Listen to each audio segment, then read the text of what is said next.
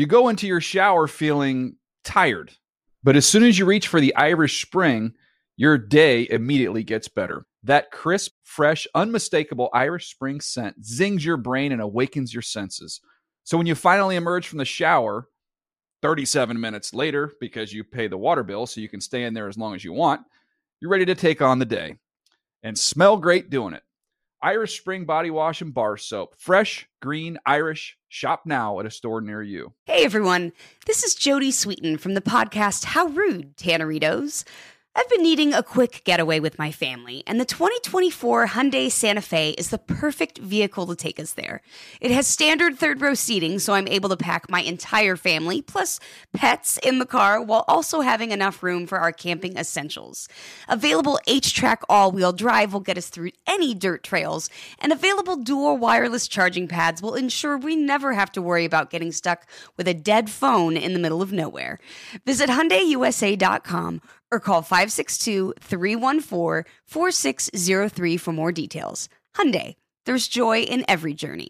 You know that feeling when you walk into your home, take a deep breath, and feel new? Well, that's what it's like to use Clorox Scentiva. Because Clorox Scentiva smells like coconut, cleans like Clorox, and feels like energy. It'll elevate any cleaning routine to not just clean, but also make every room smell like a tropical coconut getaway. Discover how Clorox Scentiva's powerful clean and refreshing scents can transform your space. Get yours in coconut or other fabulous scents at a nearby retail store. Around the NFL podcast. It's massages only from men. Welcome to another edition of the Around the NFL podcast. My name is Dan Hansis. I'm joined in a room filled with heroes. Mark Sessler, Chris Wessling, and Greg Rosenthal. What is up, boys? Hey, Dan. Now. He's back. Chris Wessling's back in the house. Welcome back, Wes. Welcome back from your honeymoon. And you were a little under the weather, which we were sorry to hear, but you seem to be on the track back to peak condition. Slowly but surely getting better. And, you know, thanks to you guys, I can testify that that money drop is totally untrue. I got a couples massage on my honeymoon. Oh, thanks to all of you. Appreciate it. And it was not a guy who gave me the massage. Or so you thought. Oh, no. It was not a guy. It was a woman? Definitely a woman. Well, how was the experience? Wonderful. It was my first massage I've ever had. I've never been to a spa. Figured that. We called it a coin flip internally. No, I never had a massage, and afterwards I was like, why have I been denying myself this for 45 years? You know, I mean, money obviously is not everybody can drop whatever it costs to get a massage every time. Well, we're glad you enjoyed it, and we're happy to have you back. And you missed Friday's show, Greg. Kind of went for the chair a little bit. He went for your crown, and with Hey Dan unavailable, Greg came in hard with a yo. I don't know. Was that it? Yeah, it was. I think it was yo. And well, he said he might try to overtake you at the top of the show with his new yo. Well, I mean, I welcome all challengers. I don't run from my opponents, but also, I mean, Greg's big thing always was hey now. That's true. Which I really stole from... lifted from a very successful show. Yeah, from... Larry Sanders Show, yeah. Yeah. You're having some issues with short-term memory. Right? You want to tell us about your weekend a little bit? My weekend was the same as ever. A hazy weekend in Santa Monica. Welcome to the Around the NFL podcast. Like we said on Friday, this is our last week of three shows until training camp, so we're going to have some fun... because, quite frankly, not a ton of football news to talk about today. There will be more in the coming days because we have a bunch of other teams holding their mandatory minicamps. We have some OTAs as well that are voluntary going on. And then it's after this week where the NFL goes dark, right? Or is it? You're right. Yeah, That's it. It's the dark period of the NFL calendar, the only one really. So until that comes, we're with you three times a week. On today's show, this is fun. Game of Thrones is over on HBO, so they got to figure out what's going to carry it. What are our tentpole programs? One of them is this nice little show starring Reese Witherspoon and Who else is in it? Nicole Kidman. Nicole Kidman, of course. Shailene Woodley, I believe. Adam Scott. Adam Scott's in it. Meryl Streep this season. Zoe Kravitz. Laura Dern. Laura Dern. Of course, the Dernaissance. Is Brad Pitt not on this season? Brad Pitt is not on. Oh, I thought he was. Well, maybe he's not there yet. I believe that was a possibility. Listen to us yenting it up over here. But here it is. Big Little Lies of the NFL. Our little seg coming up later. That's going to be fun. But before that, let's get into some news, some firings, some hirings. Let's get to it. Hard hit into right. Back at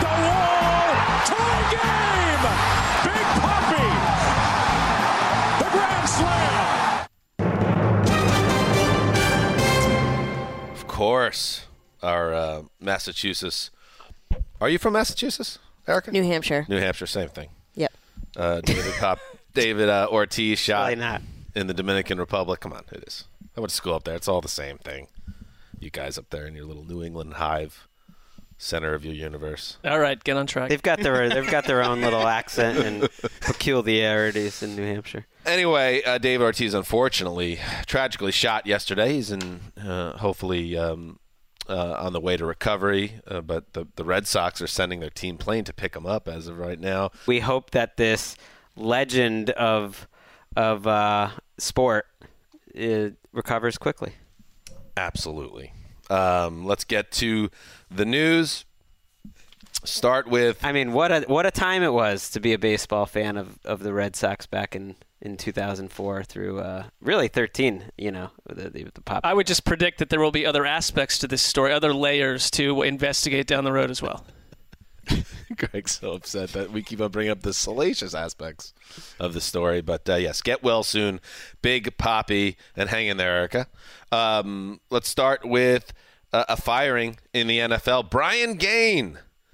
Stunning move. The Houston Texans, in a classic Friday evening news dump, announced that they had fired their general manager, who had only been there for about a year.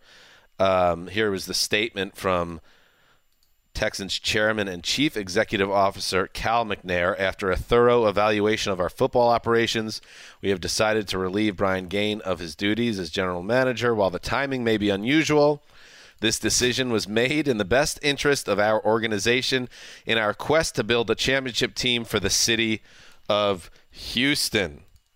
Now we're hearing, Greg, that Gaine, who was not the first or maybe even second choice to replace the former general manager, Rick Smith, did not necessarily see eye to eye with Bill O'Brien, or was not an O'Brien guy, and that led to the ouster. But, you know, we don't know the whole story. Your thoughts on the move?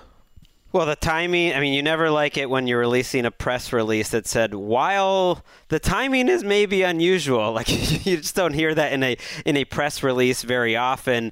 And it's getting ahead of the story. Yeah, You, Dan, mentioned, like, how is this going to be, you know, just over a text, treated kind of in relation to the Jets general manager firing, which is also at a strange time of year. And to me, the difference is you can just see the guy who essentially okayed the hiring, Bill O'Brien, is also the guy that I'm putting the responsibility on for firing Brian Gaine. So it's just Bill O'Brien consolidating power over the last couple of years. And I think there's at least an argument to be made that he's earned it. That even though they've had their ups and downs, I mean, they've had a winning record in every one of his seasons except for one. And that if he was not happy with that general manager, he did a bad job helping to hire Brian Gaine last time around. But I have a feeling maybe he's a little more optimistic about getting Nick Caserio from the Patriots, who was their number one choice to replace Brian Gaine. And they've requested an interview. And as we're taping this, we don't know if that's going to be approved by the Patriots. I think there's a huge Pink Pony Patriots link to this. Because Pink Pony is what? Pink Pony is essentially our Twitter show concept that the Patriots send people out, and Bill O'Brien being one of them, to other teams to cause chaos on those teams. But in this case, there is a real true Patriots link, because Albert Beer, our former coworker who writes for the MMQB now, pointed out that the New England's culture coach, Jack Easterby, who was beloved inside the building. What coach? He was the culture coach, and he reported to Bill Belichick on how elements of the entire organization were functioning. Laugh as you will, but they did not want to see him go. Like an off-field guy, religion, family, everything, just kind of handling the, out of football aspects to people's lives. He went to Houston after the Robert Kraft massage incident occurred. Very unlike yours, Wes. And that's very unlike mine.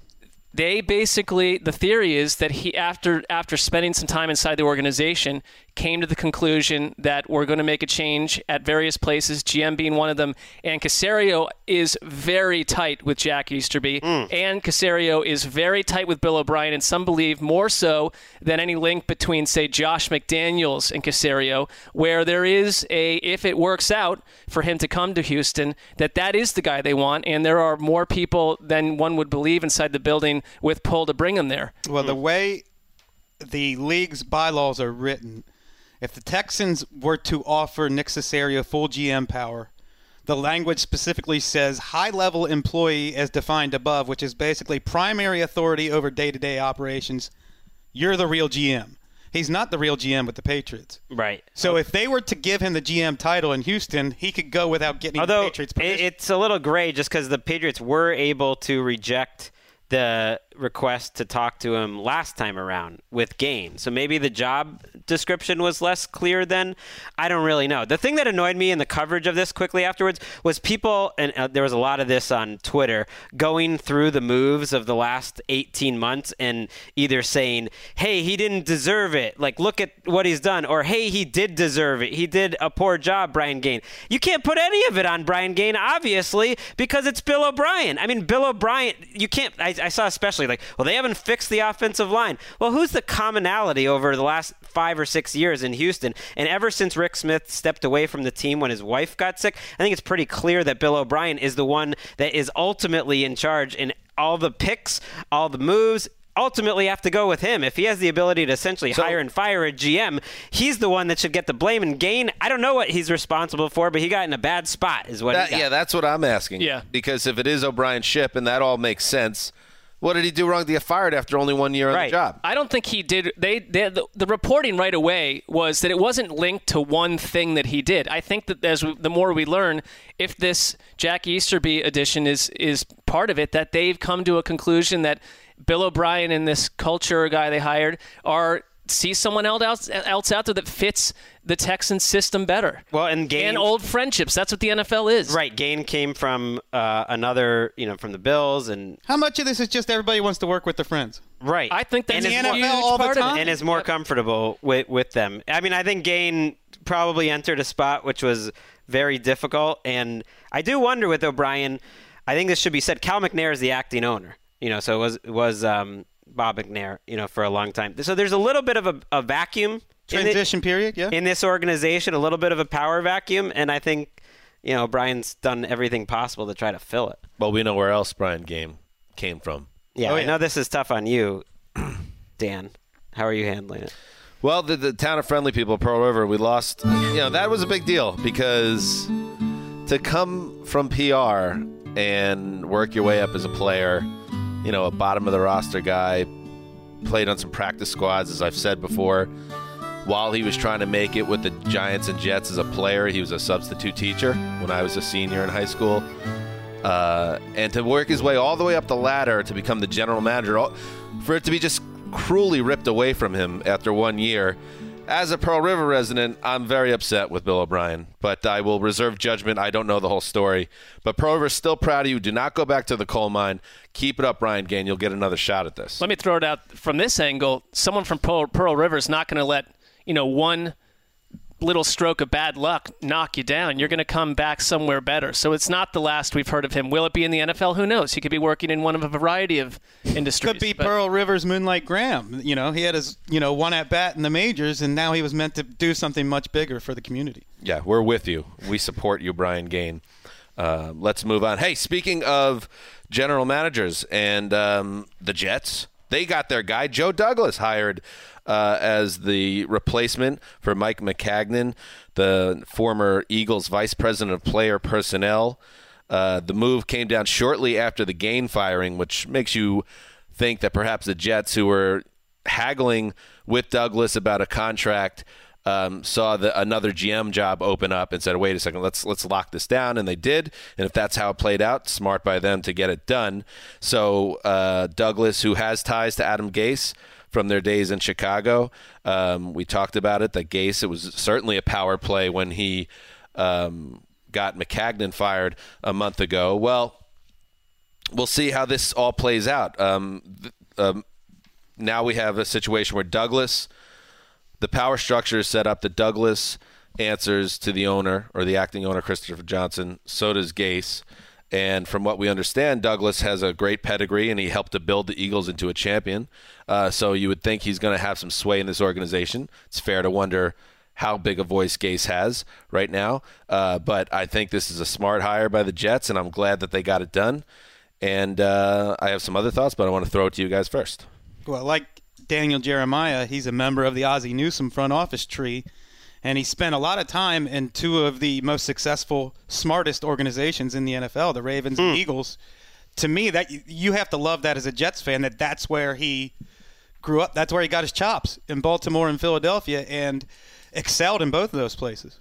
I love the hire. I mean, everything you hear, and we love maybe not the podcast, but Move the Sticks, Daniel Jeremiah, who sent out some tweets this morning, and I did a little chatting as the ATN Media Insider with DJ about this, that this guy is a stud on the way up. Now, he's untested. He's never been a GM before, and that needs to be taken into under account. But the idea of getting a young, you have a super optimistic feeling that this is the guy that you could build a young team around. I like this hire a lot. There's a sentiment that he works really, really well with coaches, that he's able to communicate well. And I think a lot of times when there's division, because the front office and the coaching staff see each other as like two ecosystems and they don't get along. I think it's interesting they signed him to a 6-year deal when Gase was a 4-year deal. 6-year deal is interesting. They kept on going back and trying to get the deal done.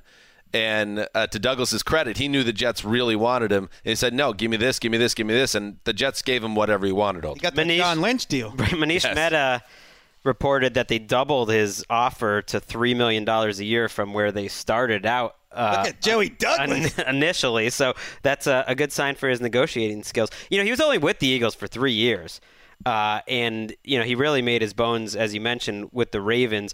I think it's interesting, you know, in terms of the Eagles structure, they have a pretty clear division between the scouting side, of which Joe Douglas was the head, and then kind of the analytics side, which really Howie Roseman is the head, but Alec Hallaby is also the head. And there was I don't think there's any division there, but they're two different sides. And I think people, when they think Eagles, they think analytics and kind of this, you know, advanced, you know, next level thinking, just how it's done. And from everything we've heard with Joe Douglas, he's about as traditional a scouting background. Scout.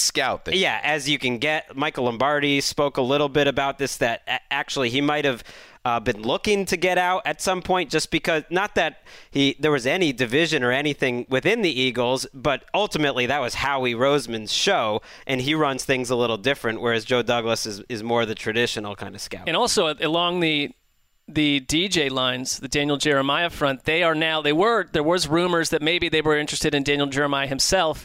Now the whisper surrounds ESPN's Todd McShay. So they've gone from one draft man guru to another. It's interesting. It's guru A to guru B. It's a tough spot for McShay because you're from B to A. Well, I'm going to hoist up DJ as my A. Well, DJ, it sounds like was maybe the first pick to be his right-hand man, and he was very close with Douglas, I think, in their days in Baltimore, and have remained close. But McShay, I believe, was on the same college football team as Joe Douglas, so they go way back as well. And you know, I hope McShay, just for your sake, Dan, doesn't get hired, because then somehow that's going to be. It's going to be just like a running little thing mixed with McShay. I don't care. I mean, that's for you guys. That's for, like, the people in the media. And let me just say something. It's just like, hey, well, you couldn't get Jeremiah. Us guys? Let's get it. You are also in the media, as much as we are. You know, you guys out there, You don't get to be on this subject in particular. You don't get to be right twice. You don't get to have it both ways. You don't get to 3-4 weeks ago go off on the Jets as the biggest joke in football, and how could they do this? Who said that? What an go read Twitter. Some internet. Go right, but not internet. In this room. Not here, though. No, not here. We're all too afraid of you for that. No, read the internet. I'm talking about the internet. And it's like, and you can't say, oh, this team will never get it right, and how clueless to make this decision now, and the timing was, and all that you can say is true. But now you don't get to come back and say, wow, the Jets really nailed this one. Great hire by the Jets. The Jets are in better position now than they were a month ago. No, you dumb farts. You can't get to have it both ways. Hey. Are you saying there was overreaction and hyperbole on Twitter? Not just Twitter. Oh, football cognoscenti. There's a lot of know-it-alls in this industry, and a lot of the same know-it-alls that were absolutely slaughtering the Jet as a clueless organization that could not get anything right are now writing little – gentle think pieces. Wow, the Jets actually came out of this in good shape. Good move by the Jets. Get them, Dan. You know what? Eat it. It's deal impressive. Just take. Well, aren't we those same honkers about 31? Oh, this is. There's definitely some passive-aggressive aspects to this diatribe here. Listen back to the show when this originally went down. You let me know if you're in that crowd as well. No. I mean, basically every other piece of analysis that we do throughout the year, don't we do the same things to other teams? I'm on a certain track right now, Greg. Let's see if you can get a fourth soundbite for this speech. My final point is... Oh, is this for social? I'm sorry. I didn't... My final point is that football, like anything else, is not always a cookie-cutter operation. Yes, it would be great if the coach and the GM were hired at the same time or the current GM now had been a part of the free agent signing class. But just because things don't follow the path of what you're used to seeing in this sport or in anything, it doesn't mean it's wrong. And I think the way it's actually worked out for the Jets is better. I don't know if they end up getting Joe Douglas, who is a hot name on the market, if they were going against 7 other teams in January for it. I think everything happens for a reason, and the Jets are in a better place now. And just reserve your judgment and your slings and your arrows, because I didn't see wall-to-wall coverage on the Texans on NFL Network or in all the tabloids today. Because the Texans have more winning seasons in the last 5 years. They haven't won anything. I'm sorry. They've won a couple division titles, whatever. Also happened Friday afternoon, and no one cares about it. Yeah, networks don't really care about the Texans. It was wall-to-wall coverage of what a joke the Jets were. Well, a lot of it was because Adam Gase didn't like the the report. I think the biggest thing that came from all that was Adam Gase not liking the contracts of C.J. Mosley and Le'Veon Bell. That was the number one thing. Separate, and you have to realize, you have to say they could have hired Douglas back in January to make the point. No one else hired him. He wasn't that highly wanted. Some of the stuff coming out of the Jets organization was a little messy, and if you're going to root for exclusively New York teams, you're going to have to deal with more media coverage than if you root for a football team. Oh, I have no problem with it. I'm just saying, if you are going to be a know-it-all and you know everything about how football works and the inside of organizations and the way things should be done, and you want to kill the team 1 month ago, you can't now be like, oh, well, they got it right. They were on the right path all along. Forget it. I'm done with this. Cam Newton's cleared for minicamp.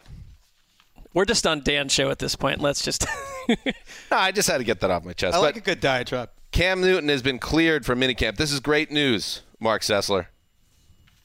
Because Newton's shoulder surgery, there was concerns about whether he'd be available this season. Not only is he going to be available for training camp, barring a setback, he's going to be able to be involved this month and going forward. So it's going to be a different, and we talked about this on our NFL Network hit today.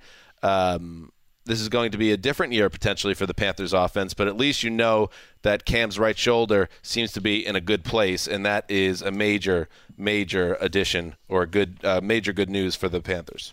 If not in the right place, you're staring at just a lost season and a lot of fallout from that. And I'm glad any story that we don't have to, if it's truly healthy and he comes back and just makes constant progress, we don't have to track this diligently every single show for the next 3 months. Well, we hope it sticks, though. He came back very quickly from his last surgery, and then everyone was very positive about it, and then you hear afterwards, well, actually, it was never quite right, and I was fighting through pain, and it was not reported. There's something very different about this one, and this story has taken on an added layer of fascination thanks to our man Rap Sheet.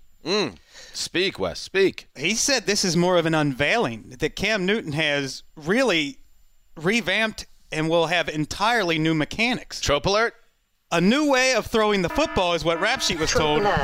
It's going to be very different. I don't think that's a trope alert. Well, you're talking about a quarterback who had screwy mechanics. He looked like a corkscrew throwing the ball because he doesn't move his legs. He only moves his upper body. Yeah. Led to major accuracy issues for his entire career, consistency issues.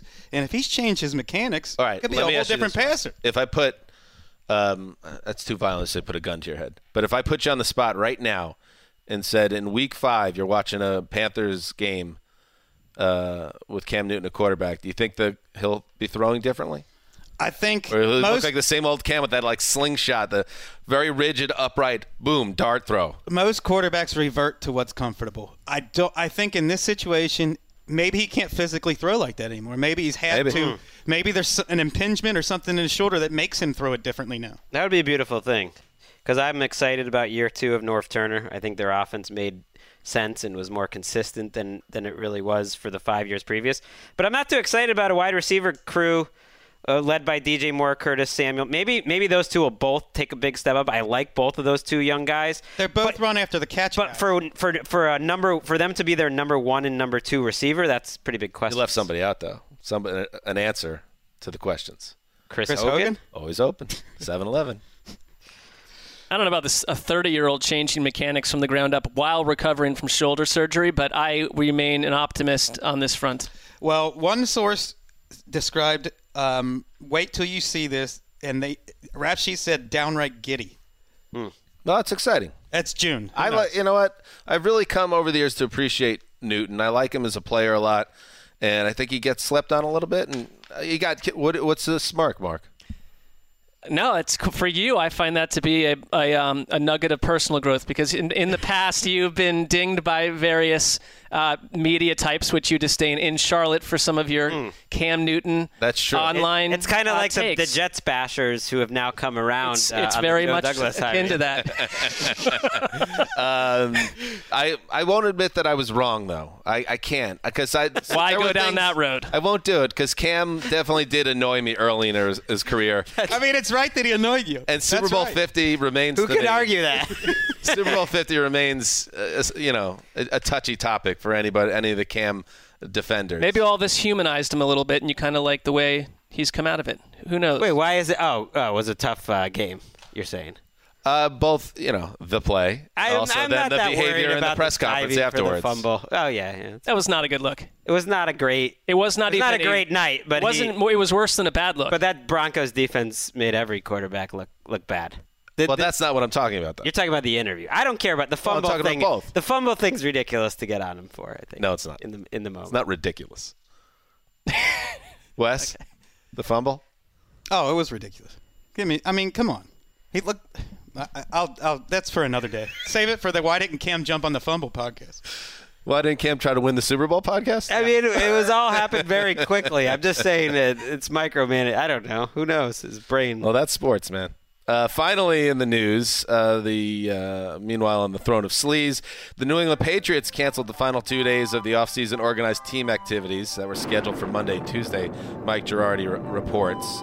And, Greg, I just thought this was interesting to note, Giardi, because once upon a time, the head coach, maybe in a more motivated time in his life, had this to say. No days off! No days off! And now, with the team completely, trying to reconstruct the offense and figure out what direction the Patriots go in 2019 with their 42-year-old quarterback and no Gronk. So, no days off. How about we're taking a week off? I just wonder what that's about. I think he has an appreciation for the guys, his veterans. Is the fire still in the belly? I mean, Mark. He also did the exact. I think it's up in the air, then. He did the exact same thing last year, and I feel like there's at least a chance that we did the same. And how did that turn out? Same sort of thing. All right, that's what's happening in the news. Did that the Ortiz thing? Did that hit you hard, Erica? I mean, he's just, responsible. Because you kind of grew up with him, right? Yeah, he was the one that broke the curse. How old were you in 2004? 2004? I think I was in middle school when we broke the curse. Yeah, that was a tough upbringing for you to wade through. Yeah, it was. I'm saying you timed it beautifully. It was great. I mean, Ortiz is responsible for a lot of heartache as a Yankee fan, but he's, one of the Red Sox that I have respect for. got away with some stuff during his playing days, Greg, but he's such an easy guy to like. The whole Boston Marathon bombing thing, that was 2013, great. Certainly. 2013, when he gave that speech at Fenway. Oh, also for all the people who say there's no such thing as clutch, stick that in your pipe. Smoke it up. All right. Oh, I got an ad to read. Oh, this is perfect. This Father's Day. Father's Day is coming up on Sunday, by the way. Heads up, everybody.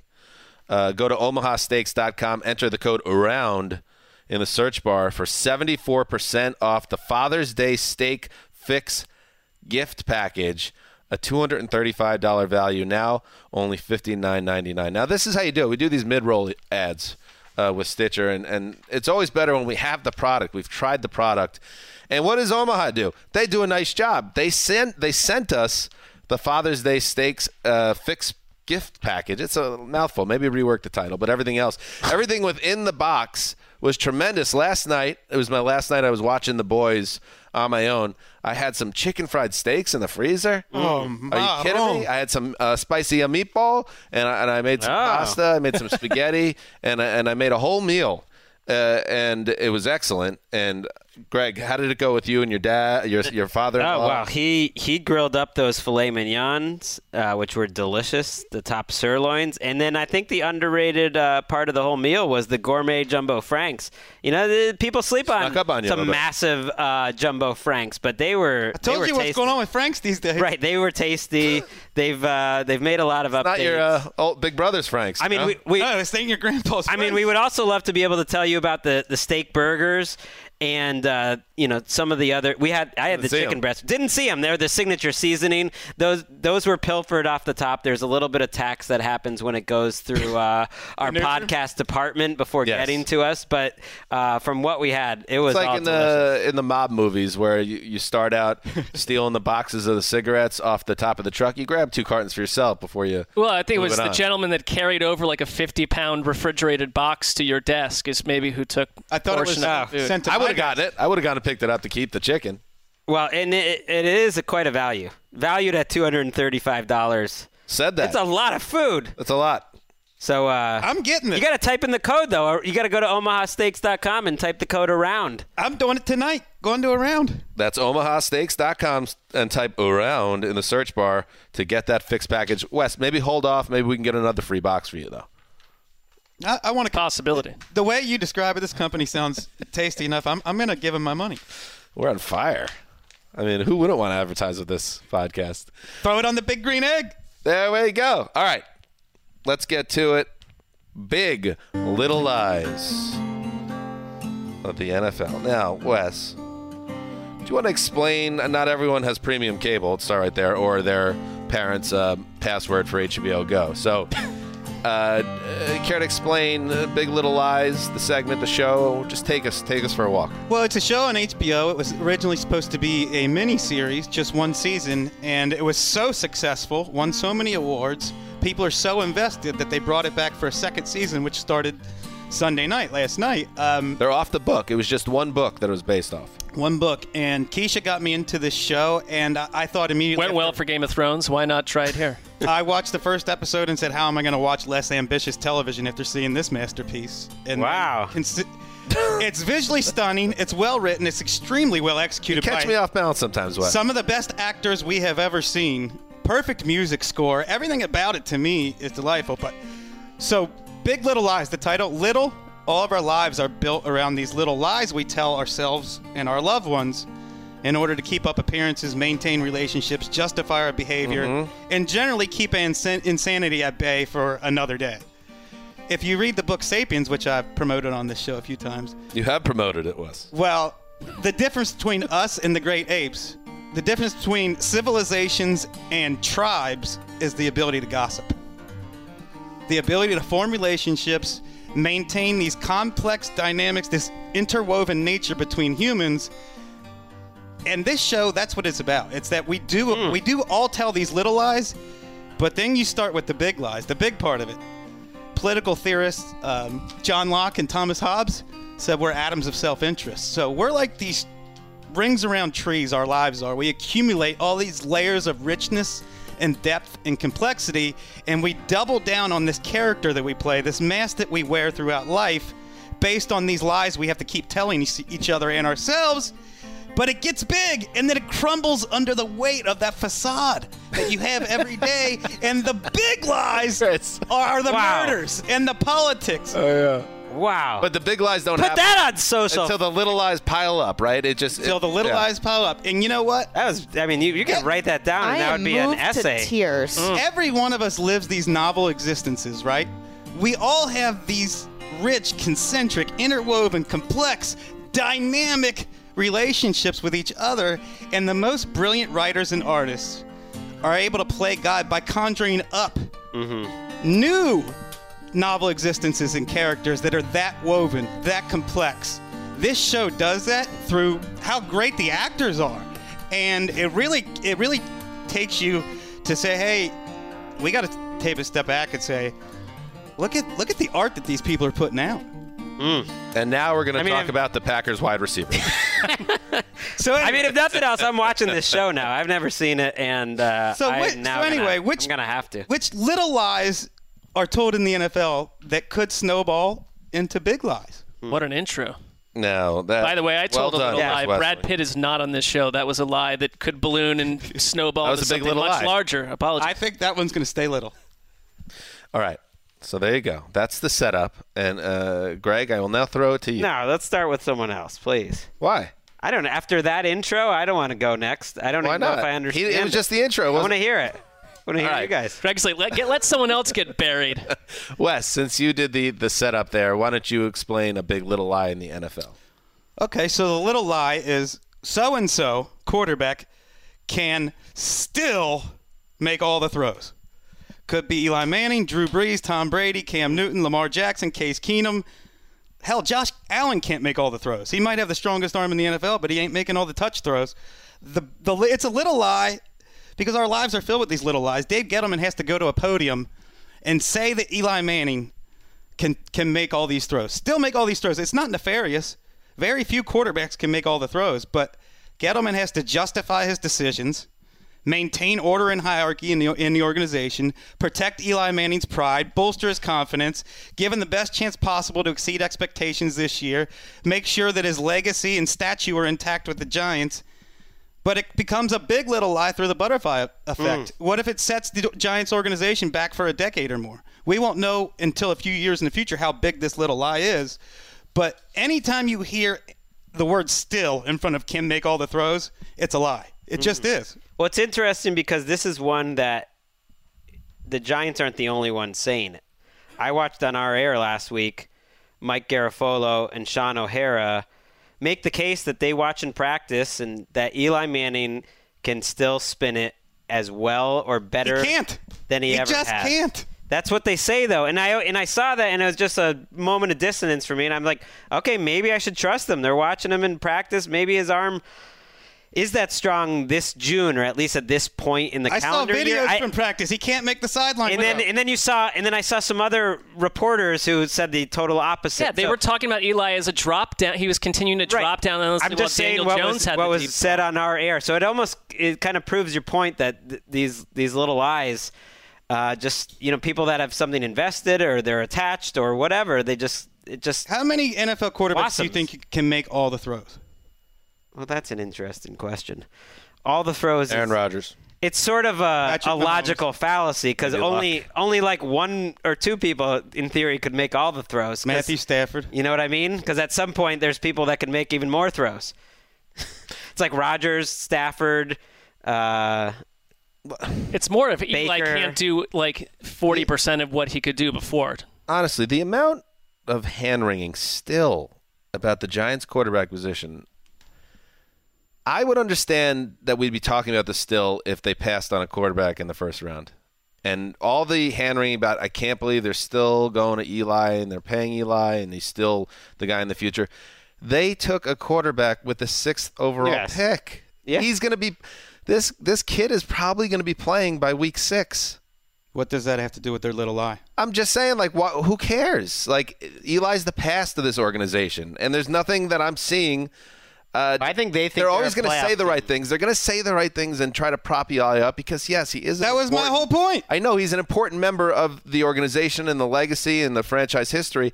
But at the end of it, what does it all mean? Because he's really – the book is kind of closed on Eli. It closed the second they announced Daniel Jeremiah. Well, he has an opportunity. The book isn't closed. Why is he still being propped up as the week one starter? He has an opportunity to make the playoffs. If we're having this conversation next year, I'm with you. But I just think it's over. The book is not closed. He's still starting. They're not even opening it to competition. I think it's because the Giants from top down have messaged this as poorly as you can, and he's still the starting quarterback on the field right now. Mm.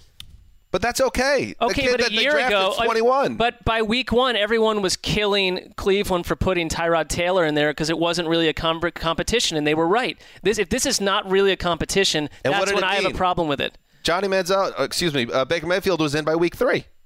So what did it mean ultimately? That's all I'm saying. Because to the point of what Wes is saying, it's a lie. Ultimately, the talent's going to win out. And why are they putting Eli Manning in a situation unless it's a competition? He should at least be in a fair competition, and he should have the opportunity to lose the job if he's not the better quarterback. I regret that I chose Eli as my example. Right, you had other examples. Really, it was saying it about Drew Brees cannot still make all the throws. That's fine. I mean, Tom Brady doesn't make all the throws. Well, the little lie is Drew Brees can make all the throws. The big lie is Drew Brees kept the Saints from reaching the Super Bowl last year. Ooh, you said something saucy, Wes, on NFL Network today. Said he was one of the worst quarterbacks from Thanksgiving on. And he was. Greg's wrong about this. You know, they had it. Stats-wise, film-wise, he was. They call it the breakfast table, the Good Morning Football folk, and they had Cam Jordan in their studio in New York, and Jordan was saying that Brees is the top quarterback in the league and that Tom Brady, you know, people take him away from Bill Belichick. Would you still be saying that, Brees? Who doesn't have a bad coach himself, by the way. He's the guy year after year puts up the numbers, and he's a Hall of Famer. And then Wes dropped the bomb on the network that you found him to be one of the worst quarterbacks in football in the last 6 weeks. And I know why you say that, because he had 2 awful games right after Thanksgiving, but he played quite well against the Steelers. He played fine in the playoffs. He wasn't great, but he certainly wasn't. Look at his rate stats from Thanksgiving to. They went down, yeah, and they were some of the worst in the NFL. And then look at the film of him not being able to throw beyond 30 yards. Argue with that. I have something that should not be argued with. It's a big little lie. The big little lie is that anyone in the NFC should be viewed as a favorite besides the Eagles right now. So the Eagles are the favorite? Eagles should be the clear-cut favorite in the NFC based on where they are as an organization. And again, smart organizations, and I was defending the Jets earlier because I'm a Jets fan, but that's not traditionally a well-run organization. The Eagles have shown it time and time again since Chip Kelly got out of the building that they know exactly what they're doing, and they paid Carson Wentz. He's paid, he's happy, and he's healthy, most importantly. And you just look at what they've been able to build. Now, last year was a tricky year for them. They win the Super Bowl. They come back. The Wentz situation was just cloudy all year with the injuries. They still went 9-7. They still won a playoff game.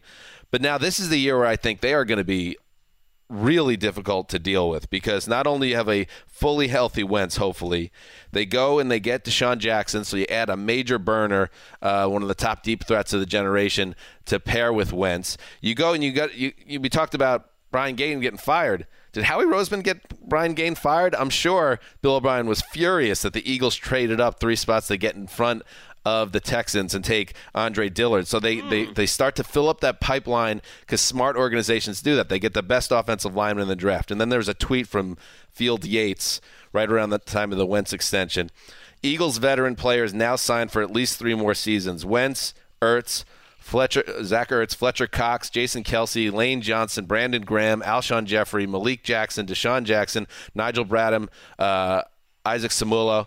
These guys are all impact players. They have the core signed. It's a young, dynamic team that's won not so far in the distant past, and they, I think, are going to kick some ass this year in the NFC. And I feel like we're not hearing that right now a lot. We're hearing about the same old culprits.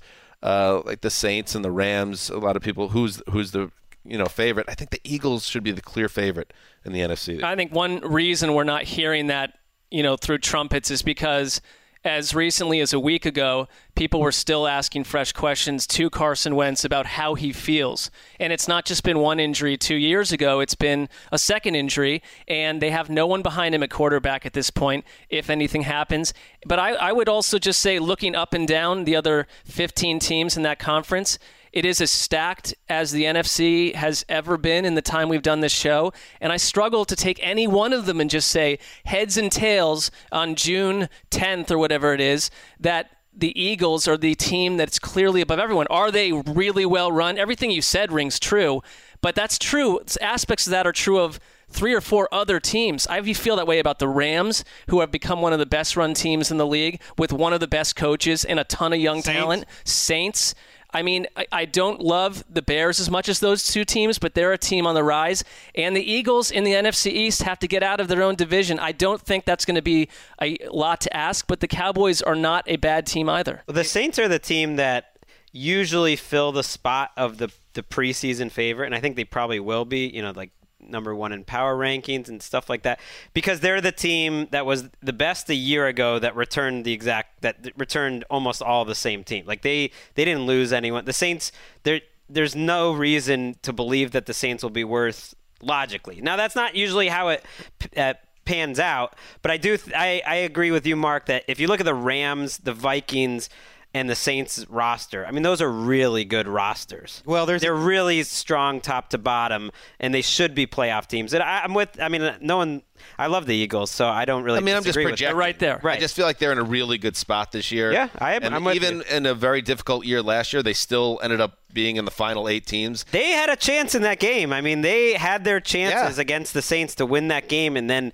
they would have been headed to Los Angeles. What did the desert people say, by the way, where the Eagles are right now in terms of Super Bowl? I don't know.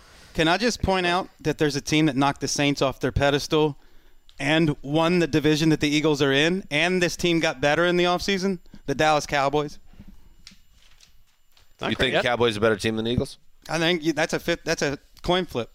I have fewer questions about the Eagles because of their quarterback is clearly, to me, better than Dak Prescott. To answer your question, Dan, the Rams and the Saints are co-favorites. Bears a little bit behind, and then the Eagles in a solid fourth. Those four are fairly far ahead of the pack. But the desert people are lying. But the Rams and Saints are that's a pretty big little lie in the desert. Safe. Well, if you like that, then time to get in. But I wouldn't do that. That's not something I would ever do. Oh yeah, we can't do that. Never. We're not allowed. All right, Mark, give us a big little lie. I think we tell lies because the truth is uncomfortable. That the lies prevent us from having to deal with something that might not fit even the narrative that makes us feel good. And one of the people that's made me feel really good about football the last couple of years is Nick Foles. And there's no reason not to love what he did in that very well-run, perfectly executed Eagles organization with an offense perfectly suited to his strengths. And what I feel borders on potentially a burgeoning lie is when a team desperate to erase the mistakes and the lies they told previously about their former quarterback, Blake Bortles, you have to get involved into maybe even a more dangerous lie, a lie tied to $50 million in guaranteed money, and hoping that you get the same version of Nick Foles that he produced inside of a very beautifully run 2 seasons with the Eagles, but 2 seasons in which he fumbled the ball more than any other quarterback than Lamar Jackson in terms of percentage for quarterbacks with over 300 touches.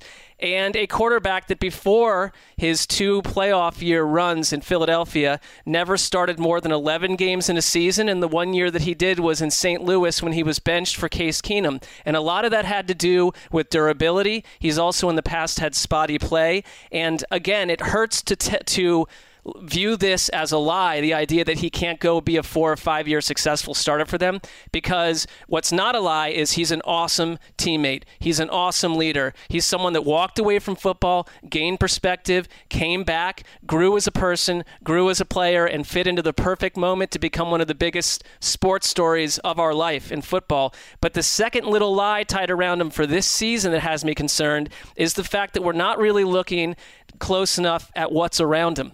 and that is a bunch of wide receivers who look good when you look at the whole roster because they're young and maybe they'll pan out, but you can't point to really any one of them in my book and say, you have got one or two dudes that are going to help this offense fly, and it's going to have to be completely opposite from the Tom Coughlin, Doug Marrone approach of the past few years where you get linemen, you get players around them to run a run-heavy, Leonard Fournette-based attack. Now everything needs to shift to become a pass-happy attack, and it's run by an offensive coordinator against Coughlin and Doug Marrone's sort of nature in terms of someone who's running the offense. John DeFilippo, who I think is a skilled play caller, but who got fired a year ago for clashing by running a different scheme than what the building wanted to run. And so you got all these little promises and lies and half-truths mixed together, and everyone wants to just put the Jacksonville Jaguars back into contention when I look at two other teams in that division that have much more orchestrated, powerful offenses to begin with. So the Jaguars have a lot of work to do, and I'm not convinced that I can believe in Nick Foles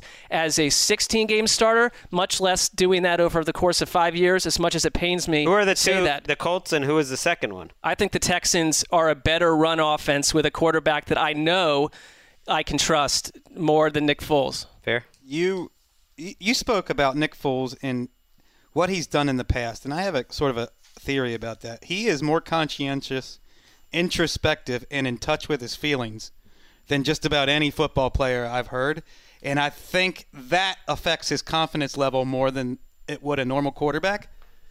That plays into insecurities more, and when he's not surrounded by the coaching and the surrounding talent, he probably tends to slump a little bit more than another quarterback would. But when he's playing well and feeling himself, his confidence is sky high. Yes, it's a great point too of the lie maybe that DeFilippo is a natural fit with Marrone and Coughlin, and I haven't really heard that this offseason, but it's a really interesting point because there are a lot of parallels to the Viking situation. I saw a report last week. I don't know who said it. It was someone on the Jaguars made a comment like it's going to be all about Nick Foles this year. Calais Campbell, and it's like that. That doesn't ring. That rings to me as a liability because it's not all on Nick Foles either. You could kind of look at the Jaguars from a couple different angles and wonder if there's a big lie around this whole team, because Foles can be essentially what you expect him to be, not a superstar, but like a good, just on the right side of the Dalton scale type guy even.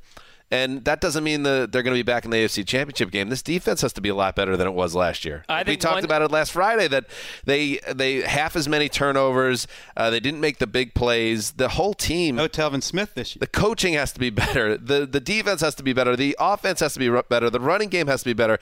The quarterback, yes, and it's hard not to be better than Blake Bortles. Front office has to be better. The front office has to be better. A lot has to go right for this team to get back on track. It's not just we plug in Nick Foles and we'll see you in January. Right, and hopefully that's not all what they thought, but they have not addressed enough. I also look at a team in the Eagles that had Zach Ertz and Dallas Goedert at tight end, and now you are going to a team with Jeff Swaim and Ben Koyak, who I liked a couple years ago, but it's like you don't have that either. You were on the Koyak trip? Well, I just during their whole playoff thing, they were using like five different tight ends at the same time.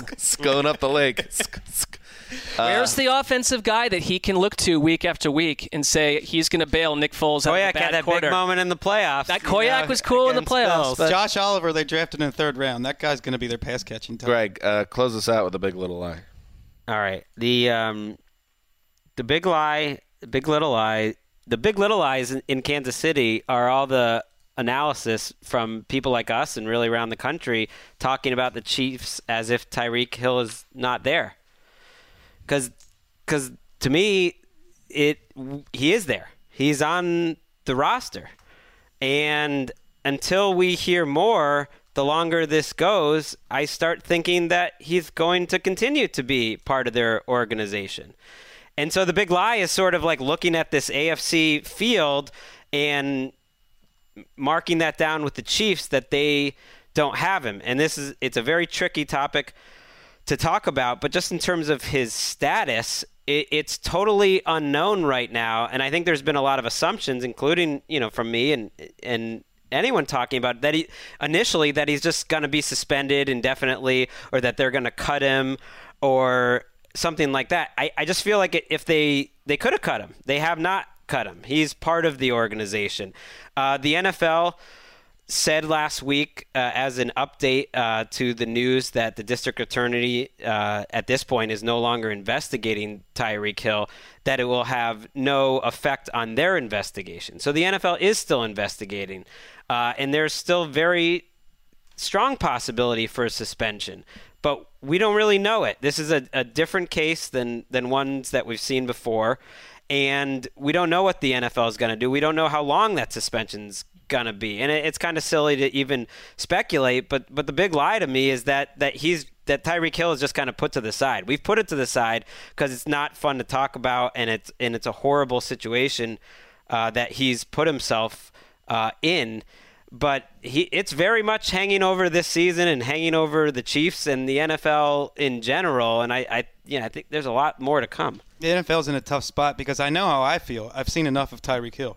I don't need to see him play football ever again, and I think a lot of football fans feel the same way. He isn't, and this was new since our last podcast, they came out and said he isn't the subject of an active criminal investigation. Local law enforcement, where this incident involving his girlfriend and the son occurred, but the personal conduct policy, that's different, and you don't have to have you don't need proof of violence. And there was a report in Pro Football Talk that noted Ravens cornerback Jimmy Smith, he got a 4-game ban for threats and emotional abuse of the mother of his 3-year-old child.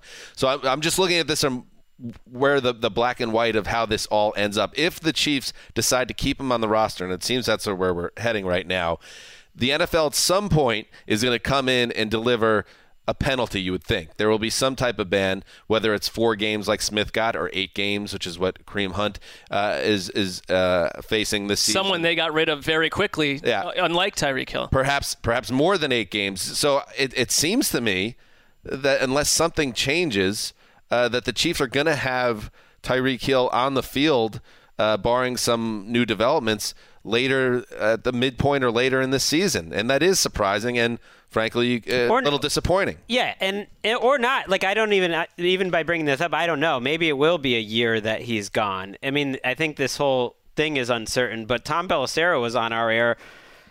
He came out a little stronger than I would have expected, saying that there's every reason to believe he'll be in training camp, Tyreek Hill, at this point. And I think what Tom is trying to say is that there's been no actual official action taken, and that no one knows what action.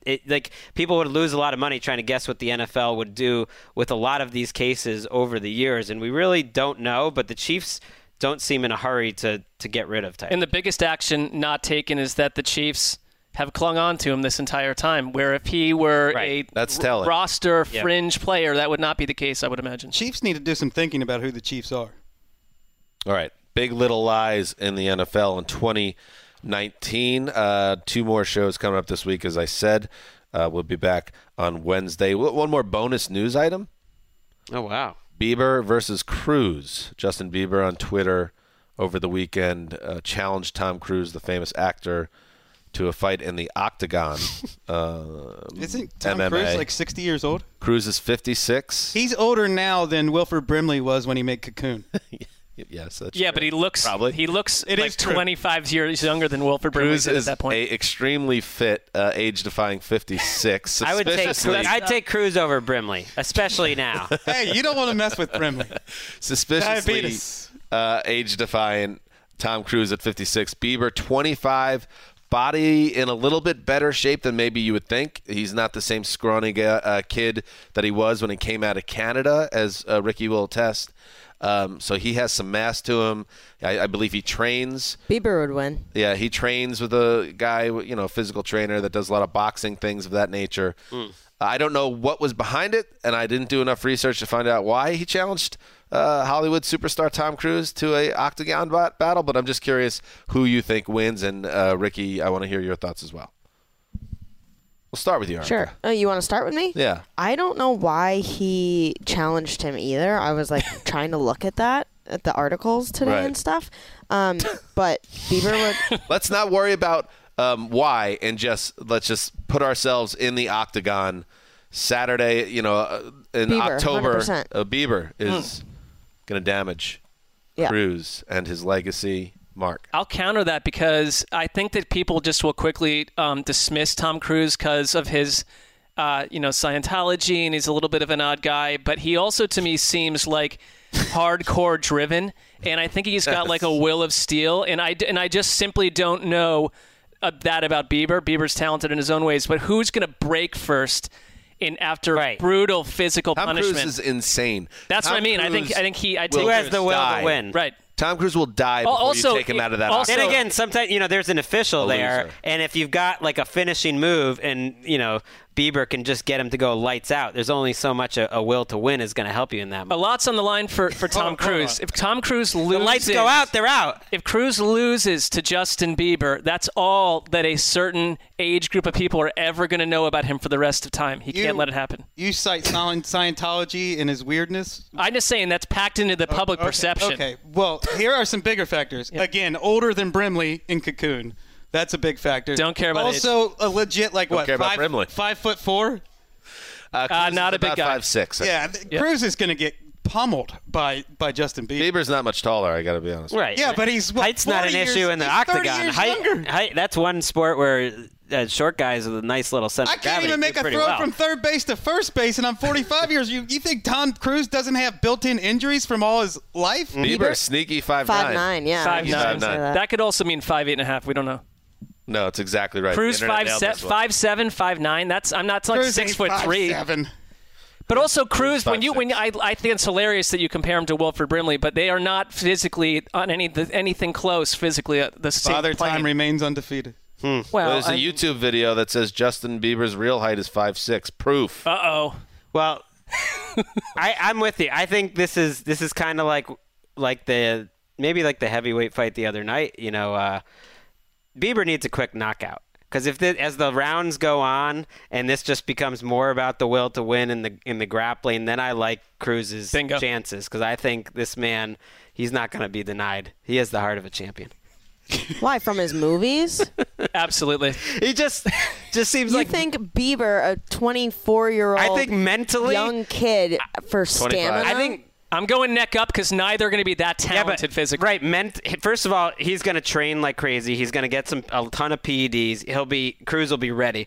And then mentally, I think he would embrace the pain. Is Bieber, like, he's going to want to be punished. He's going to want to outlast it. Cruz will look at it as some sort of, like, life challenge where Bieber will suddenly be there and just be like, what am I doing? You've just painted Tom Cruise as some, like, unbeatable Yoda/Darth Vader he mixture. Is. Correctly. He is. Adequately. He does all his own stunts. He's an absolute – he, like, jumped off a building for the last – You asked for analysis. We just have to jump in and say it. I mean, the Cruise and a walk – and Bieber might even get in some pummeling, but Cruz, like I said, would rather die than come out of that octagon a loser. Like, he is that intense a person. He's ancient. I could not agree more.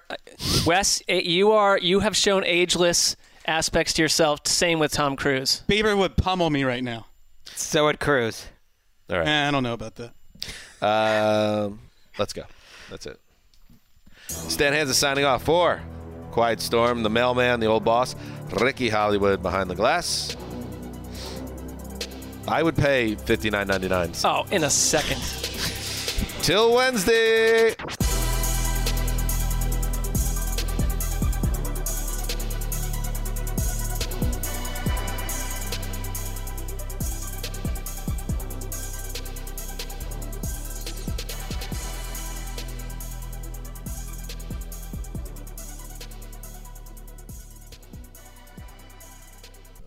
Okay. Podcast, huh? Still doing this.